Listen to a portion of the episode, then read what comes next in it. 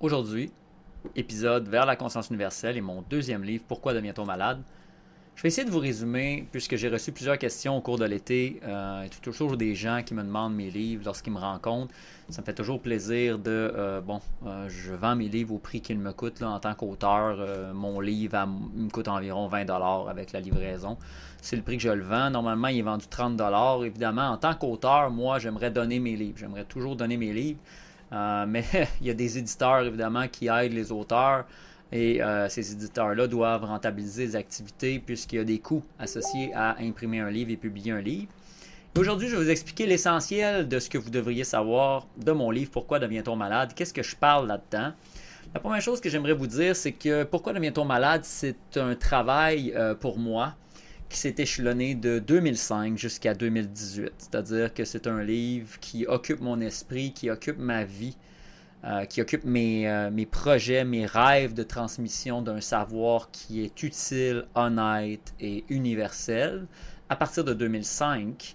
Et donc, vous retrouverez dans ce livre des textes que j'ai écrits en 2005, évidemment, qui ont euh, très bien vieilli et que j'ai revisés au fil des années pour être certain qu'ils soient bel et bien, euh, qu'il représente l'image de ma pensée et de mon expérience, le fruit de l'apprentissage de mon expérience. Et donc, euh, ce livre-là, euh, durant plusieurs années, j'ai rêvé de le publier. C'est une discussion qui est avant-gardiste, qui est controversée.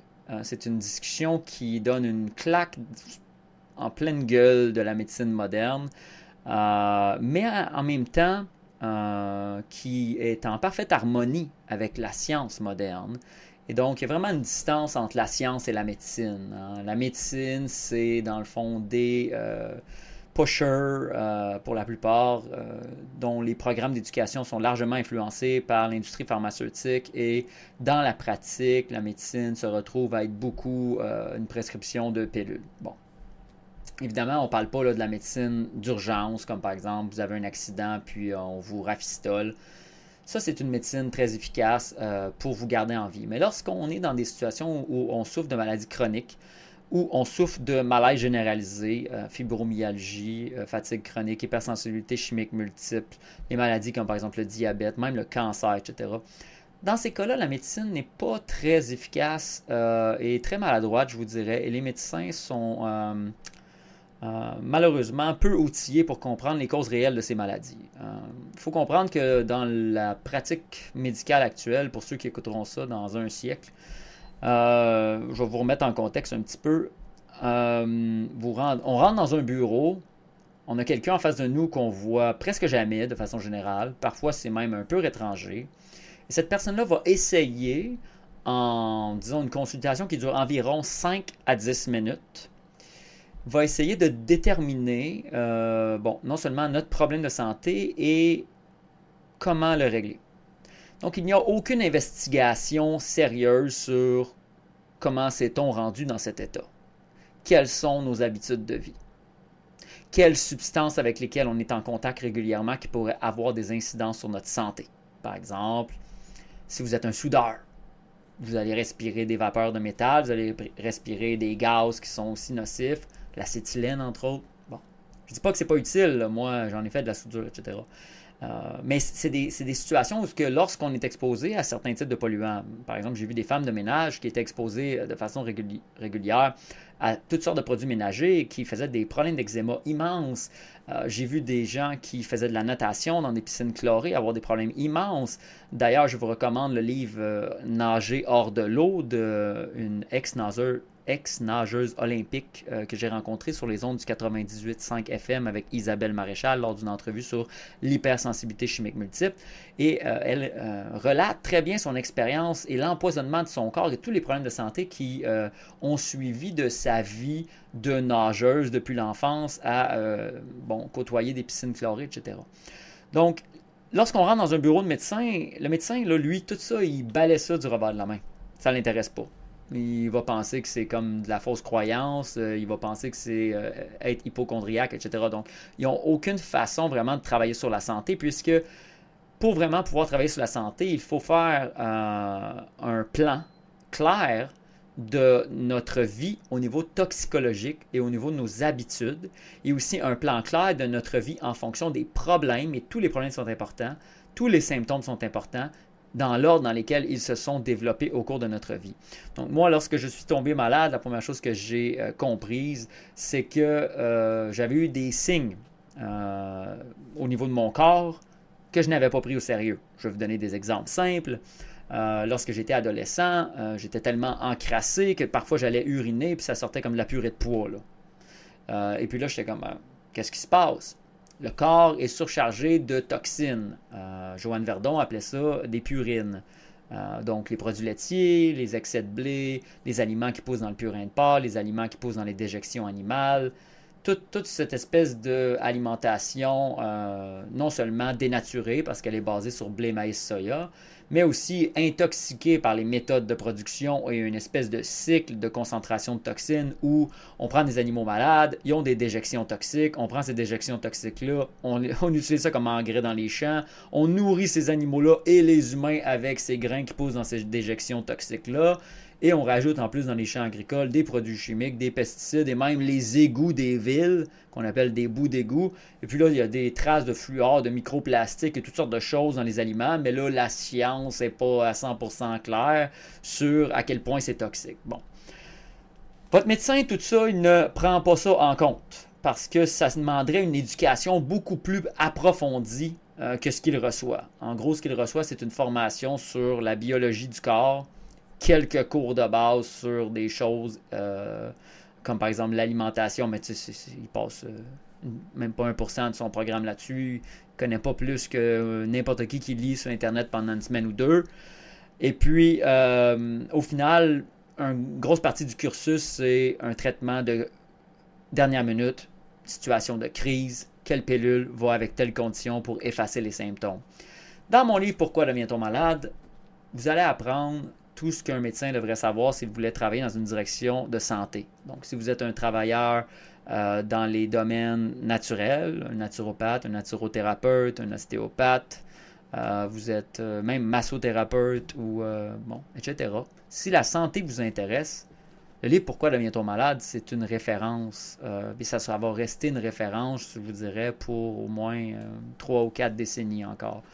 Euh, si on regarde aujourd'hui mon livre, euh, Le guide alimentaire rajeunissant, que j'ai écrit en 2005, a été publié la première fois en fin 2007 euh, et la deuxième fois en 2009. Ce livre-là, aujourd'hui, en 2023, est encore totalement d'actualité, même avant-gardiste dans bien des sujets. C'est un livre qui couvre tous les, aspects de l'alimentation saine, hein, que ce soit les antioxydants, les combinaisons alimentaires, les aliments alcalins. ça, ça, couvre absolument tout. OK? Et euh, pourtant, euh, il y a eu des petites modes récemment sur l'alimentation alcaline, etc., comme si c'était une supposée euh, nouvelle chose. Et puis, Joanne Verdon en parlait déjà dans les années 60-70, et dans son livre, entre autres, Soigner avec pureté. donc, j'ai repris ces concepts, puisque je les avais appliqués pour améliorer ma santé et je les ai euh, bonifiés et mis à jour dans mon guide alimentaire rajeunissant. Et donc, il faut s'attendre à le même genre de euh, vieillissement, euh, comme du bon vin de mon livre Pourquoi devient-on malade? Et donc, vous pouvez prendre votre temps, vous pouvez l'acheter aujourd'hui, et puis même si vous en lisez quelques parcelles ici et là, ça va être encore d'actualité pour excessivement longtemps, puisque la médecine a continué d'aller dans le champ gauche et euh, bon, ils ne sont pas aveugles de se mettre à jour. Euh, ça demanderait euh, beaucoup d'humilité, ce qu'ils n'ont pas du tout. Hein. on les paye tellement grassement et ils reçoivent tellement de petits bonbons dans la société comme si c'était des grands héros que c'est très difficile de demander à ces, gens-là de faire marche arrière puis de, de commencer vraiment à, mettre du temps sur le patient pour évaluer, OK, comment tu es devenu malade, puis peut-être comment tu pourrais régler ce problème-là sans le cacher par une pile. Donc tout ça euh, fait partie du livre Pourquoi devient-on malade? Euh, C'est un livre en quatre sections.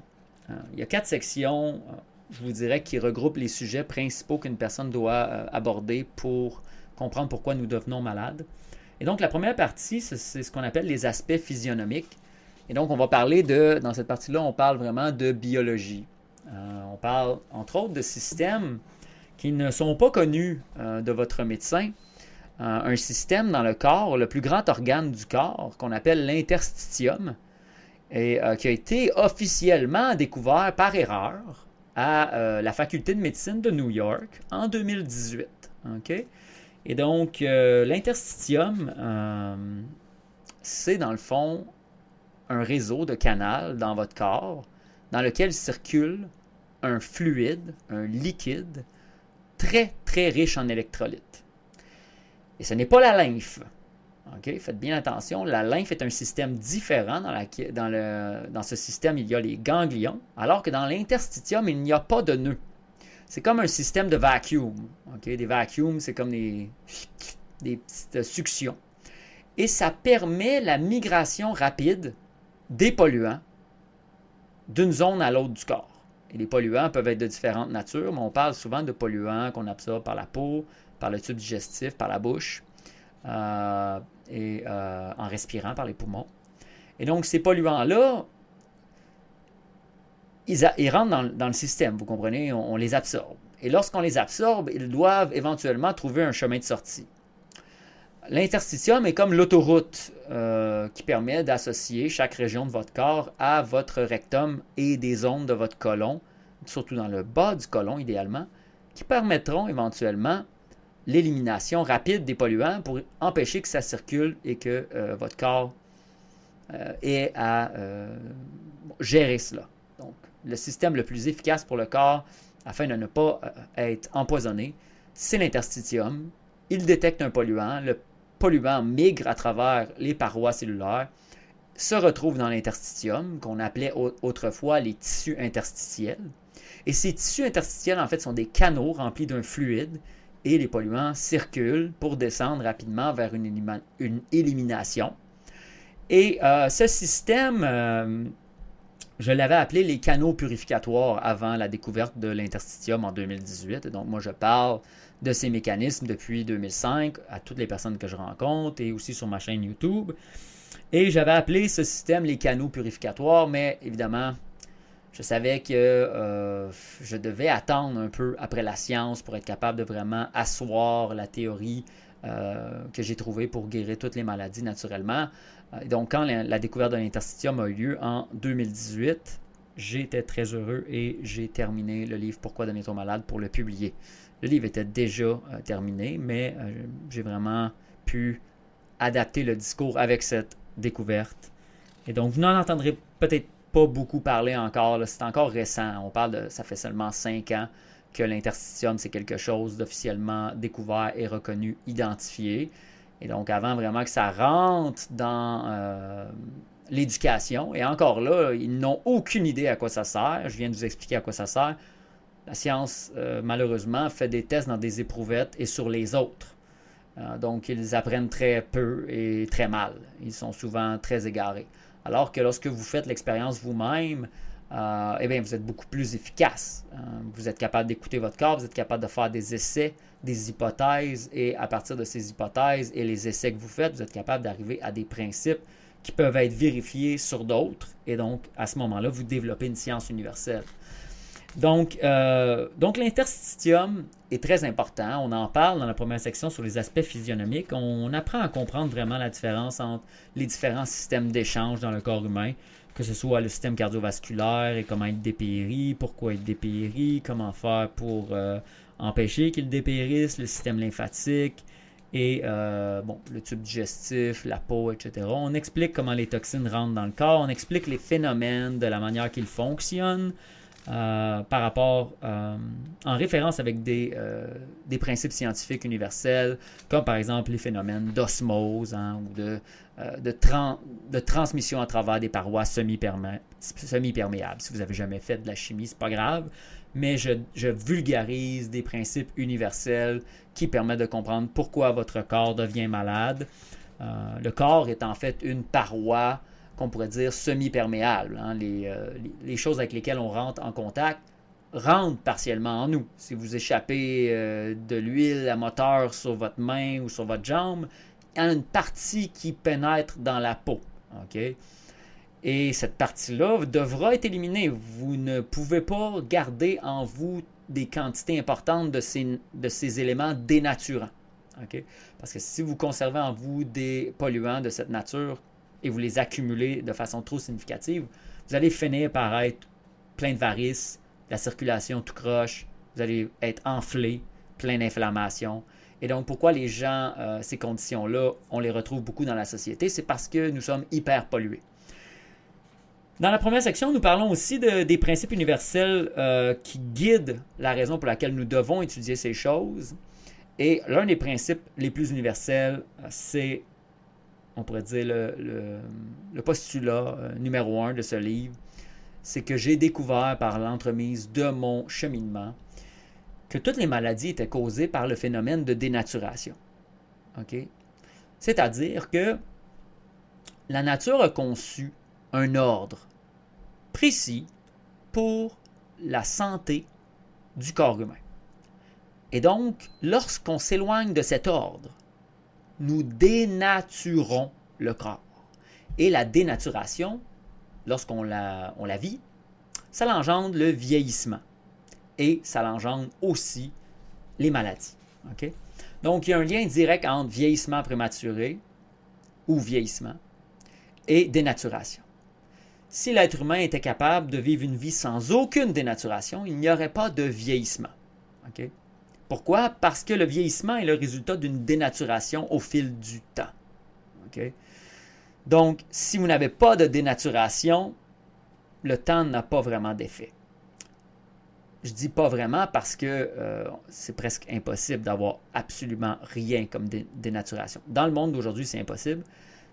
Dans un idéal, comme on s'imagine les humains, si on arrête de s'obstiner inutilement, puis si les guerres, on arrête de mettre des efforts sur ces choses-là, puis on travaille ensemble, puis on recrée une sorte de jardin d'Éden, c'est-à-dire une vie d'abondance, hein, j'en parle souvent, une vie d'abondance, euh, en respect avec la nature, en respect avec nous-mêmes, hein. arrêter de vivre dans les perceptions des autres, puis simplement euh, aller sur l'amour, hein, le lien avec la nature, eh bien, dans ces circonstances-là, la, dénaturation serait très, très, très faible.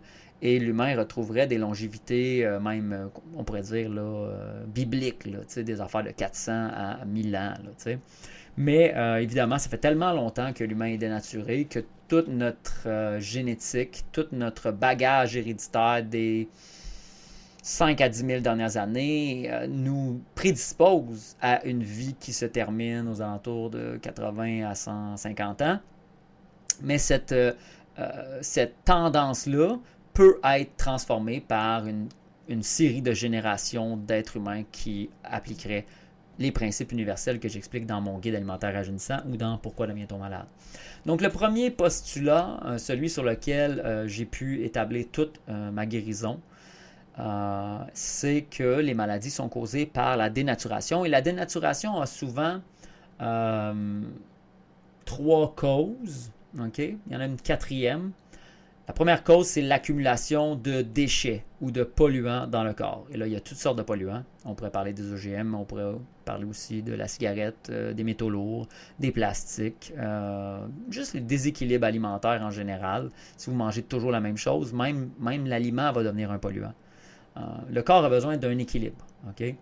Et cet équilibre-là est inscrit dans la nature. Donc, lorsque vous vous éloignez de l'équilibre qui est inscrit dans la nature, vous vous dénaturez. Et lorsque vous vous rapprochez de cet équilibre, vous rajeunissez le corps, vous le renaturez. Et donc, le phénomène de renaturation, je l'ai appelé le rajeunissement du corps. Et euh, une des bonnes façons de rajeunir le corps, c'est par l'entremise de l'alimentation. Et donc, j'ai développé l'alimentation rajeunissante c'est ce que j'ai utilisé pour me guérir principalement. Mais il y a toutes sortes d'autres techniques comme le repos, etc.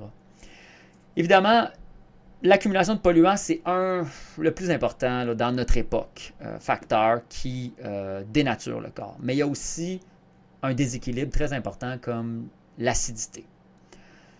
Les pesticides, les euh, alimentations modernes pleines de sucre raffiné, surtout que la canne à sucre, hein, ça a été très modifié OGM, et puis c'est tellement raffiné, puis c'est tellement modifié ça a un effet très acidifiant sur le corps, les médicaments, les produits chimiques, les produits ménagers, les, toutes sortes de produits qu'on utilise dans nos vies, hein, les savons à lessive, les savons à la vaisselle, etc. Euh, le savon pour tout ce qu'on fait pour le corps, les cheveux, etc. Ça laisse des traces. Vous buvez de l'eau dans un verre qui sort de votre lave-vaisselle, il y a des traces de savon dessus. Même si ça a été rincé, il y a une trace de savon pareil parce que vous utilisez ce produit chimique-là dans votre vie. Même chose pour euh, les vêtements que vous utilisez, etc. Donc, euh, si vous lavez votre linge avec des savons commerciaux, il y a des traces sur ces vêtements-là. Et donc, vous absorbez ces choses-là. Le, cheminement euh, est complexe, mais l'acidification, c'est vraiment un facteur important qui cause la dénaturation. L'autre facteur qui cause la dénaturation, c'est ce qu'on pourrait appeler le prana. Le prana, c'est une euh, structure, la structure de la nature que nous absorbons à chaque jour, l'énergie vitale des choses. Lorsqu'on compare des aliments, puis qu'on est conscient, euh, tous les aliments ne, se valent pas les uns les autres. Par exemple, un pois vert qui pousse dans un sol qui est organique, naturel, non dénaturé, va produire une structure moléculaire qui est complètement différente du pois vert qui va pousser dans euh, le sol mort, euh, intoxiqué, euh, carbonisé de diesel des grandes fermes et des grandes productions, comme on retrouve par exemple dans beaucoup d'endroits. Et donc, en fonction de la qualité du sol, en fonction de la qualité de la semence, en fonction des conditions de croissance générale, nous allons avoir un prana différent d'un aliment à l'autre. Même si c'est la même semence ou la même nourriture, ça ne sera pas pareil pour votre santé. Donc le prana, c'est très important. Et je vous dirais que le dernier élément, c'est euh, les protéines. Plus vous avez de protéines, plus le rythme de régénération cellulaire est bon. C'est un peu comme construire une maison. Euh, lorsqu'on a des bons matériaux, on construit. Et là, on construit du neuf. Et le neuf, souvent, c'est durable parce qu'on a des bons matériaux. Lorsqu'on n'a pas les matériaux, qu'est-ce qu'on fait? On entretient ce qu'on a. Et donc, le corps fait la même chose. Il entretient ce qu'il a le mieux possible lorsque vous ne lui donnez pas les matériaux euh, qu'on appelle des protéines. Euh, et donc, le rythme de régénération cellulaire diminue beaucoup. Et puisqu'on est dans un monde excessivement pollué, il est difficile d'entretenir notre biologie sans causer des accumulations euh, et des dommages dans le contexte actuel. Donc, le niveau de protéines est vraiment une façon extraordinaire de favoriser d'avoir un corps neuf, un corps en bon état. Et évidemment, chaque fois qu'on consomme des sources de protéines, le prana vient jouer son rôle. Donc, une fois qu'on comprend qu'est-ce qui dénature le corps, ben là, il devient naturel de s'intéresser à quels sont ces polluants dans nos vies. Et donc, le livre amène à une deuxième section par la suite, une fois qu'on a fini les aspects physionomiques et qu'on comprend un peu la base de fonctionnement du corps humain, nous tombons dans la deuxième section que j'ai intitulée Les aspects mode de vie. Et donc, les aspects mode de vie, c'est une étude de nos modes de vie avec les yeux d'un corps humain qui est fragile et malade et qui réagit aux polluants dans nos vies. Hein, puisque j'ai souffert d'hypersensibilité chimique multiple, j'ai développé un regard à travers l'écoute de mon corps qui était tellement clair que j'étais capable de savoir, OK, ça, ça m'empoisonne, ça, ça m'empoisonne pas. Ah, puis comme de fait, chaque fois que je n'empoisonnais pas mon corps, je guérissais et rajeunissais mon corps.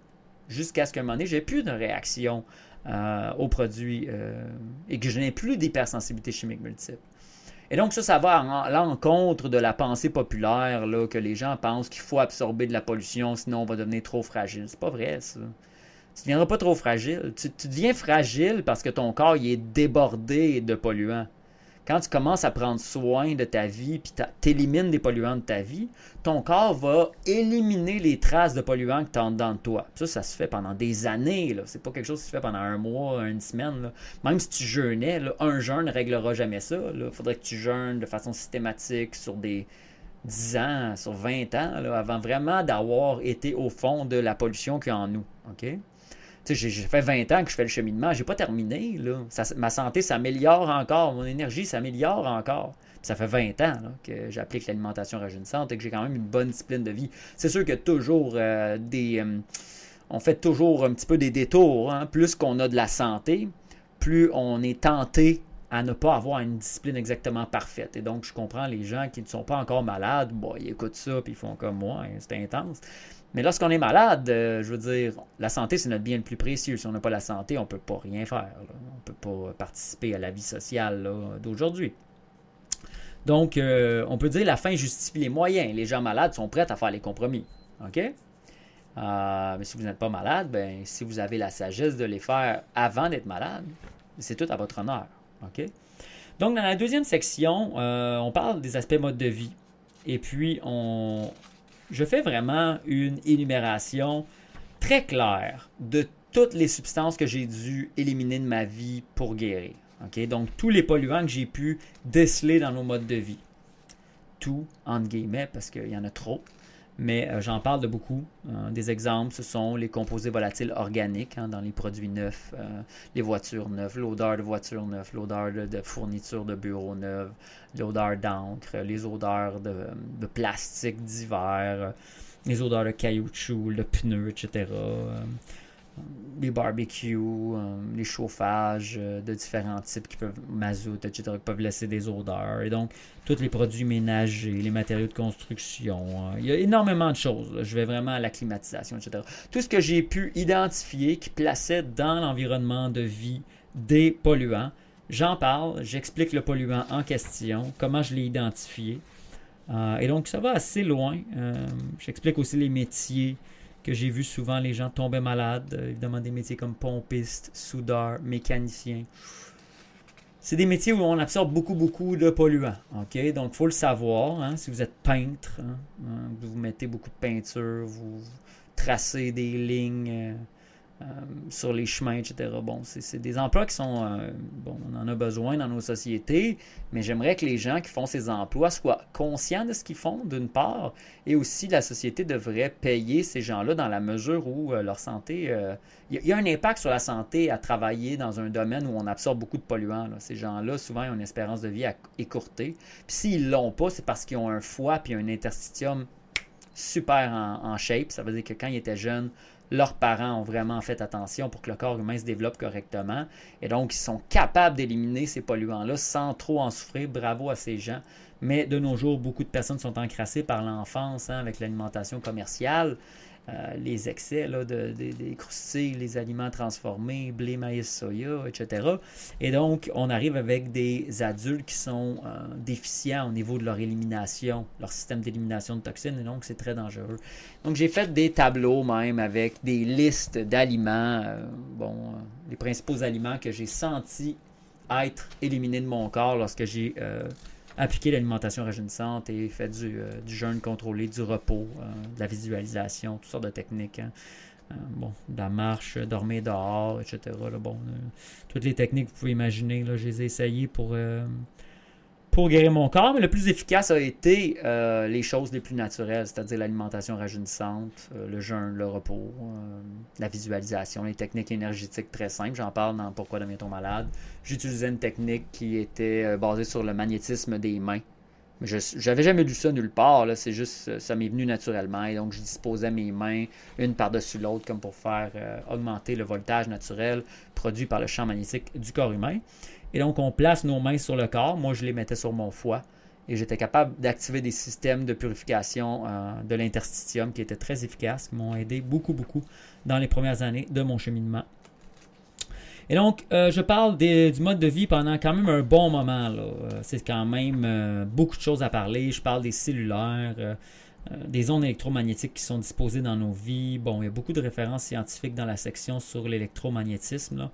Là, puisque moi j'ai étudié en physique à McGill, bon, je suis bachelier aussi en informatique. c'est vraiment mon domaine là. Donc j'ai mis quand même euh, quelques références dans les autres sections, mais dans cette section-là sur les champs magnétiques, j'en ai mis euh, beaucoup. Et euh, lorsque j'étais hypersensible chimique multiple, j'étais aussi électrosensible. Et donc, je n'étais pas capable de m'approcher d'un cellulaire. Beaucoup d'ordinateurs portables me causaient des réactions aussi. Même les calorifères là, sur le côté des murs, je ne pouvais pas dormir proche de ça. Évidemment, aujourd'hui, je n'ai plus ces sensibilités. Plus le corps se renature, plus il guérit, il redevient fort et puis à un moment on s'en rend plus compte. Mais ça ne veut pas dire que ça n'a pas un impact, c'est que notre corps cancelle l'impact négatif. Sauf que ça lui demande du travail, ça demande des protéines, ça lui demande des énergies que si on n'était pas exposé à ces polluants-là, on pourrait utiliser pour juste entretenir mieux notre santé, vous comprenez? Donc, euh, c'est important, tout ça. Maintenant, une fois qu'on a fini de parler des aspects mode de vie, une troisième section, c'est les aspects environnementaux. Et donc là, euh, on prend comme la somme de nos modes de vie qu'on vient de discuter, puis on se met à parler, qu'est-ce que ça fait, ça, au niveau global, dans l'environnement? Ça crée d'autres problèmes beaucoup plus subtils. Je vous ai parlé euh, précédemment des bouts d'égouts. Les bouts d'égout, c'est dans le fond les matières solides des égouts des grandes villes. Montréal, Toronto, New York, etc produisent des quantités massives de boue. les bouts, c'est les déjections humaines mélangées avec le, le shampoing, vos médicaments que vous urinez puis qui sont dans vos selles, toutes les cochonneries de votre lavage, les savons, tous les produits chimiques, avec tous les microplastiques de vos vêtements en poly, euh, polyéthylène, puis euh, vos vêtements en spandex, puis tout ça. Là. Toutes des affaires toxiques. Là. là, ça se ramasse tout dans des boîtes. Ces boîtes-là, imaginez-vous donc, demandez-moi pas pourquoi, parce que si vous me demandez pourquoi, je vais vous dire c'est parce qu'ils veulent vraiment vous rendre malade. Mais pour une raison fascinante, il semble que la meilleure idée que nos sociétés ont eue, c'est de prendre tout ce matériel toxique et de mettre ça dans les champs agricoles où ils font pousser le blé que vous mangez là, dans votre pain. Ou ben non, le, votre lait de soya, puis ils poussent dans ces bouts d'égout-là. Puis ils nourrissent les animaux aussi avec les grains qui poussent dans ces cochonneries-là. Et donc, ces choses-là rendent excessivement malade. Moi, si je mange un aliment qui a poussé dans les bouts d'égout, je le sais instantanément. Je détecte tous les polluants tous les polluants. Je peux détecter exactement la, qualité du sol dans lequel un aliment pousse, s'il a reçu des déjections de porc, des déjections bovines, du sang de porc, des bouts d'égout. Je détecte tout. OK? Euh, je peux vous dire que les avocats, maintenant, sont beaucoup produits dans, euh, dans des conditions où ils reçoivent systématiquement du purin de porc. Et donc, beaucoup d'avocats vont vous donner des mots de cœur, etc., des avocats du Mexique. Il y a des méga porcheries au Mexique qui ont été construites là, en plein milieu de la forêt et il y a des productions d'avocats autour, puis ils utilisent ce purin-là pour, pour les avocats. C'est d'ailleurs aussi la situation au Texas, ils produisent la pacane qui est souvent contaminée par euh, les bouts d'égout et le purin de porc. Donc c'est fréquent. Moi, je commande plus rien du Texas. J'en ai trop consommé qui était toxique. J'ai essayé trop d'affaires. J'ai dépensé trop d'argent avec ça. Et donc, j'explique dans les aspects environnementaux qu'est-ce qu'une pollution pour le vivant le concept abstrait. Euh, c'est quoi la pollution en tant que telle? Pourquoi est-ce que quelque chose nous pollue? Et donc, ça nous amène à la question la plus profonde de tous, c'est pourquoi est-ce qu'il y a une logique derrière ça? Pourquoi est-ce que c'est pas juste au hasard? Pourquoi est-ce que fumer la cigarette, ça tue le corps? Pourquoi est-ce que manger une poutine, c'est moins bon qu'une pomme? Pourquoi? On le sait. On le sait. Là. Ça, c'est des, choses tellement évidentes. Là je vous parle même pas des trucs controversés. Mettons les choses vraiment évidentes. Pourquoi est-ce qu'il y a une logique?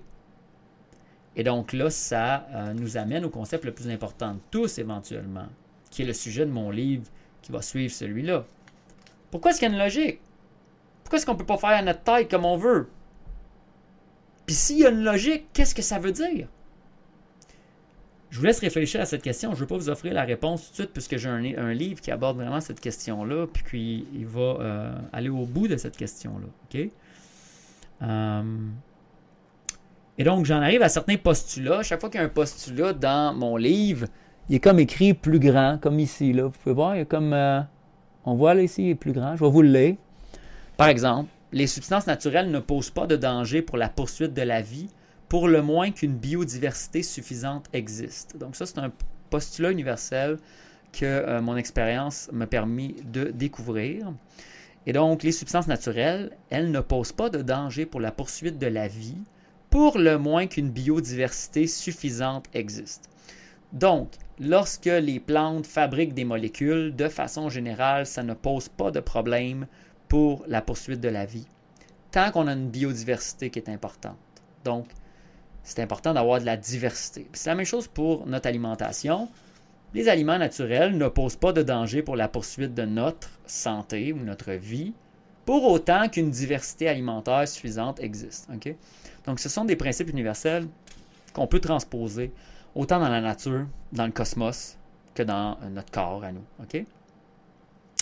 Et donc, euh, j'explique beaucoup de choses dans la section environnementale, mais c'est la plus petite section du livre. C'est vraiment les aspects les plus importants. Euh, j'aide à avoir un regard global sur notre situation et ses conséquences sur la nature. Ceux qui tripaient Uber Reeves, qui nous a quittés récemment, vont vraiment aimer cette section. C'est C'est vraiment la prémisse de la théorie des schématisations qui est le sujet de mon prochain livre. Et finalement, euh, une fois qu'on a parlé de toutes ces choses, on est prêt, enfin, pour aller au cœur de qu'est-ce qui cause la maladie. Pourquoi devient-on malade? Et euh, dans la partie numéro 4, qui est la dernière partie du livre, nous parlons des aspects sociaux et économiques. Donc, évidemment, nos modes de vie sont organisés en fonction de l'économie dans laquelle nous sommes et des perceptions générales hein, de nos sociétés, comment on pense à vivre ensemble. Et je fais une discussion très sérieuse sur euh, la psychologie personnelle collective dans laquelle nous sommes. Euh, et donc, c'est un livre euh, très intéressant. Dans la dernière section, j'ai des textes dont je suis très fier. et ça fait la sommation de l'ensemble de l'œuvre. j'ai des citations très intéressantes de Carl Gustav Jung, euh, dans la dernière section, j'ai des euh, citations très intéressantes de euh, Michel Jourdan, Jean-Jacques Rousseau et d'autres penseurs. Puis, une fois que nous avons terminé de parler de tous ces aspects sociaux, hein, le stress, le manque de temps, je fais une bonne discussion sur le stress et le manque de temps et la façon dont nous sommes conditionnés à penser. Donc, je déconstruis et critique fortement euh, la façon dont nous sommes conditionnés à penser, les dynamiques qui engendrent euh, les problèmes dans lesquels nous sommes. Et par la suite, une conclusion brève qui nous amène à la fin du livre. Et donc, c'est un livre de 420 pages environ. Je, me souviens bien, j'avais environ 160 000 mots euh, dans mon document lorsque j'ai écrit ce livre. C'est le fruit d'un bon 15 ans euh, de cogitation, de recul. Hein, je laisse toujours mes livres sur les tablettes pendant souvent une décennie, en tout cas minimum un bon 5 ans avant de vraiment les publier, parce que je veux voir avec une relecture plusieurs années après l'avoir terminé, comment le livre je le perçois? Est-ce que j'ai encore euh, la même perception? Est-ce que je, transmets un message qui est assez universel et durable? Euh, écrire des livres, c'est pas vraiment euh, pas ce que j'ai comme plan de vie. Je le fais parce que je sens la responsabilité de transmettre des choses extraordinaires qui devraient être connues de tous. Personnellement, moi, je voulais faire des jeux vidéo. Aujourd'hui, euh, j'ai beaucoup de plaisir avec ma petite vie autosuffisante, mes jardins, puis je m'apprête à bon, avoir une famille, etc. Donc, j'ai pas, euh, j'ai pas vraiment. Euh, j'écris pas des livres par ego, j'écris pas des livres pour en faire de l'argent. J'écris des livres parce que je veux communiquer un message, je veux que ce message-là soit présent quand les gens en ont besoin. Et donc, je mets vraiment pas beaucoup de temps pour publiciser ça. Euh, la plupart du temps, je vends des livres à des gens qui me rencontrent parce qu'eux me le demandent. Euh, ils trouvent intéressant mon cheminement, etc. Et puis ils veulent en savoir plus. Les livres sont mon outil pour ne pas devoir toujours réexpliquer les mêmes choses. Et ces livres-là, ce sont des livres très condensés en informations essentielles et critiques et très avant-gardistes. Donc, si jamais euh, ça vous intéresse, Pourquoi devient-on malade est encore disponible chez les euh, grands libraires, Archambault, Renaud-Bré, etc. Vous allez pouvoir trouver euh, Pourquoi devient-on malade. Il est sur Amazon aussi. Malheureusement, le guide alimentaire rajeunissant n'est plus disponible à moins que vous le commandiez directement à moi, puis il m'en reste pas beaucoup, je sais pas. Euh, au maximum quelques centaines, peut-être 200-300 au maximum. Donc, c'est ça que je voulais vous parler dans cet épisode, dans le fond. Pourquoi devient-on malade et le guide alimentaire rajeunissant? Selon moi, en tout cas dans mon, expérience, ce sont ces, euh, cheminement qui m'a amené vers la conscience universelle, le cheminement où je me suis reconnecté avec euh, l'amour, je me suis reconnecté avec la nature, mais pas juste la nature, là, j'étais allé serrer un arbre dans une forêt, non. La nature, c'est nous, là, à l'intérieur. Notre corps, c'est le produit de la nature. OK? Ce qui habite le corps, c'est pas le produit de la nature, c'est le produit du cosmos. Euh, lorsqu'on parle de l'esprit, etc. Mais le corps humain euh, est une structure euh, qui a été créée par la nature terrestre, qui est constamment créée par la nature terrestre. Donc, c'est les choses qu'on mange sur la nature terrestre, etc., qui construit, on pourrait dire, le véhicule. Et par la suite, vient s'asseoir dans ce véhicule d'autres euh, schématisations, d'autres systèmes hein, que les gens appellent bon, l'esprit, l'âme, peu importe. Et donc, notre corps, si on ne respecte pas la structure de la nature, on crée un déséquilibre fondamental qui débalance toute notre pensée, qui débalance toutes nos valeurs. Et euh, c'est pourquoi j'ai pris le temps dans cet épisode de mon, podcast vers la conscience universelle de vous parler de l'importance de prendre soin de votre santé euh, et, dans le fond, de vous parler de mes livres qui sont vraiment, je crois, euh, une bonne façon de débuter le cheminement vers la conscience universelle en prenant soin de vous et en rétablissant le lien euh, divin, hein, le lien précieux entre vous et votre corps, et votre corps et la nature.